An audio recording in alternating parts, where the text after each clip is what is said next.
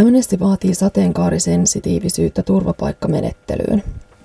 Turvapaikkamenettelyssä ei oteta riittävästi huomioon seksuaali- ja sukupuolivähemmistöihin kuuluvien turvapaikanhakijoiden haavoittuvaa asemaa. Suomalaisissa vastaanottokeskuksissa asutaan samoissa tiloissa niiden ihmisten kanssa, joiden vainoa he ovat kotimaastaan paenneet. Turvapaikanhakija voidaan myös käännyttää maahan, jossa häntä saattaa seksuaalisen suuntautumisen vuoksi uhata kuolemantuomio. Homoseksuaalisuus on kriminalisoitu 75 maassa. Suomeen tulee paljon turvapaikanhakijoita esimerkiksi Irakista, Afganistanista, Iranista ja Somaliasta, joissa homoseksuaalisuudesta voi saada kuolemantuomion. Syyriassa homoseksuaalisuudesta voidaan langettaa 14 vuoden vankeustuomio.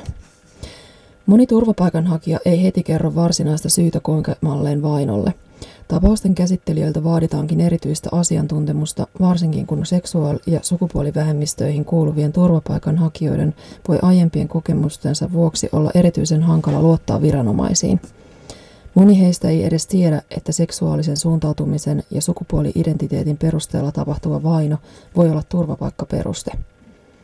Turvapaikkapäätöksiä tekevät henkilöt tarvitsevat lisäkoulutusta, jotta he voisivat entistä paremmin kuulla ja tunnistaa seksuaali- ja sukupuolivähemmistöihin kuuluvien turvapaikanhakijoiden kohtaaman syrjinnän.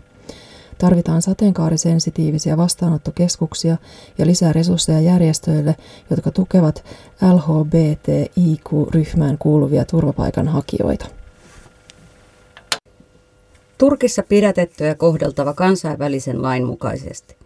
Epäonnistuneen vallankaappausyrityksen jälkeen Turkissa on pidätetty jo yli 10 000 ihmistä. Monet pidätyksistä ovat mielivaltaisia, eikä viranomaisilla ole todisteita siitä, että pidätetyt olisivat osallistuneet rikolliseen toimintaan. Amnestyn keräämien tietojen mukaan monia pidätetyistä on myös kidutettu. Kidutusta on tapahtunut sekä virallisissa että epävirallisissa pidätyskeskuksissa. Lääkäreiltä, asianajajilta ja pidätetyiltä kerättyjen vahvistettujen tietojen mukaan poliisit ovat pidättäneet pidätettyjä kivuliaissa asennoissa jopa kahden vuorokauden ajan, kieltäneet heiltä ruoan, veden ja lääkärihoidon sekä uhkailleet heitä. Pahimmissa tapauksissa pidätettyjä on hakattu ja raiskattu. Heille ei ole myöskään annettu mahdollisuutta asianajajaan eikä tarkkaa tietoa siitä, mistä heitä syytetään. Pidätysajan pidentäminen 30 päivään hätälain nojalla kasvattaa kidutuksen riskiä entisestään.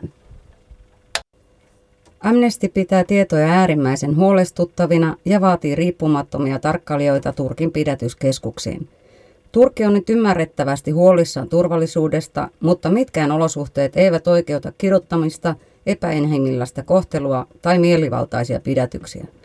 Hallituksen pitää saada maat takaisin oikeuksien ja laillisuuden tielle, korostaa Amnestin Euroopan johtaja jo- Joon Dalhussein. Turkin on toimittava pidätettyjen kidutus ja saatava siihen syyllistyneet vastuuseen. Amnesty vaatii Turkia noudattamaan kansainvälisiä ihmisoikeussopimuksia. Järjestö myös muistuttaa, että kidutuksen kielto on absoluuttinen eikä sitä saa rikkoa missään olosuhteessa. Uutiset toimitti Turun Amnesty lukijoina Noora Mäkelä ja Milla Kivinen.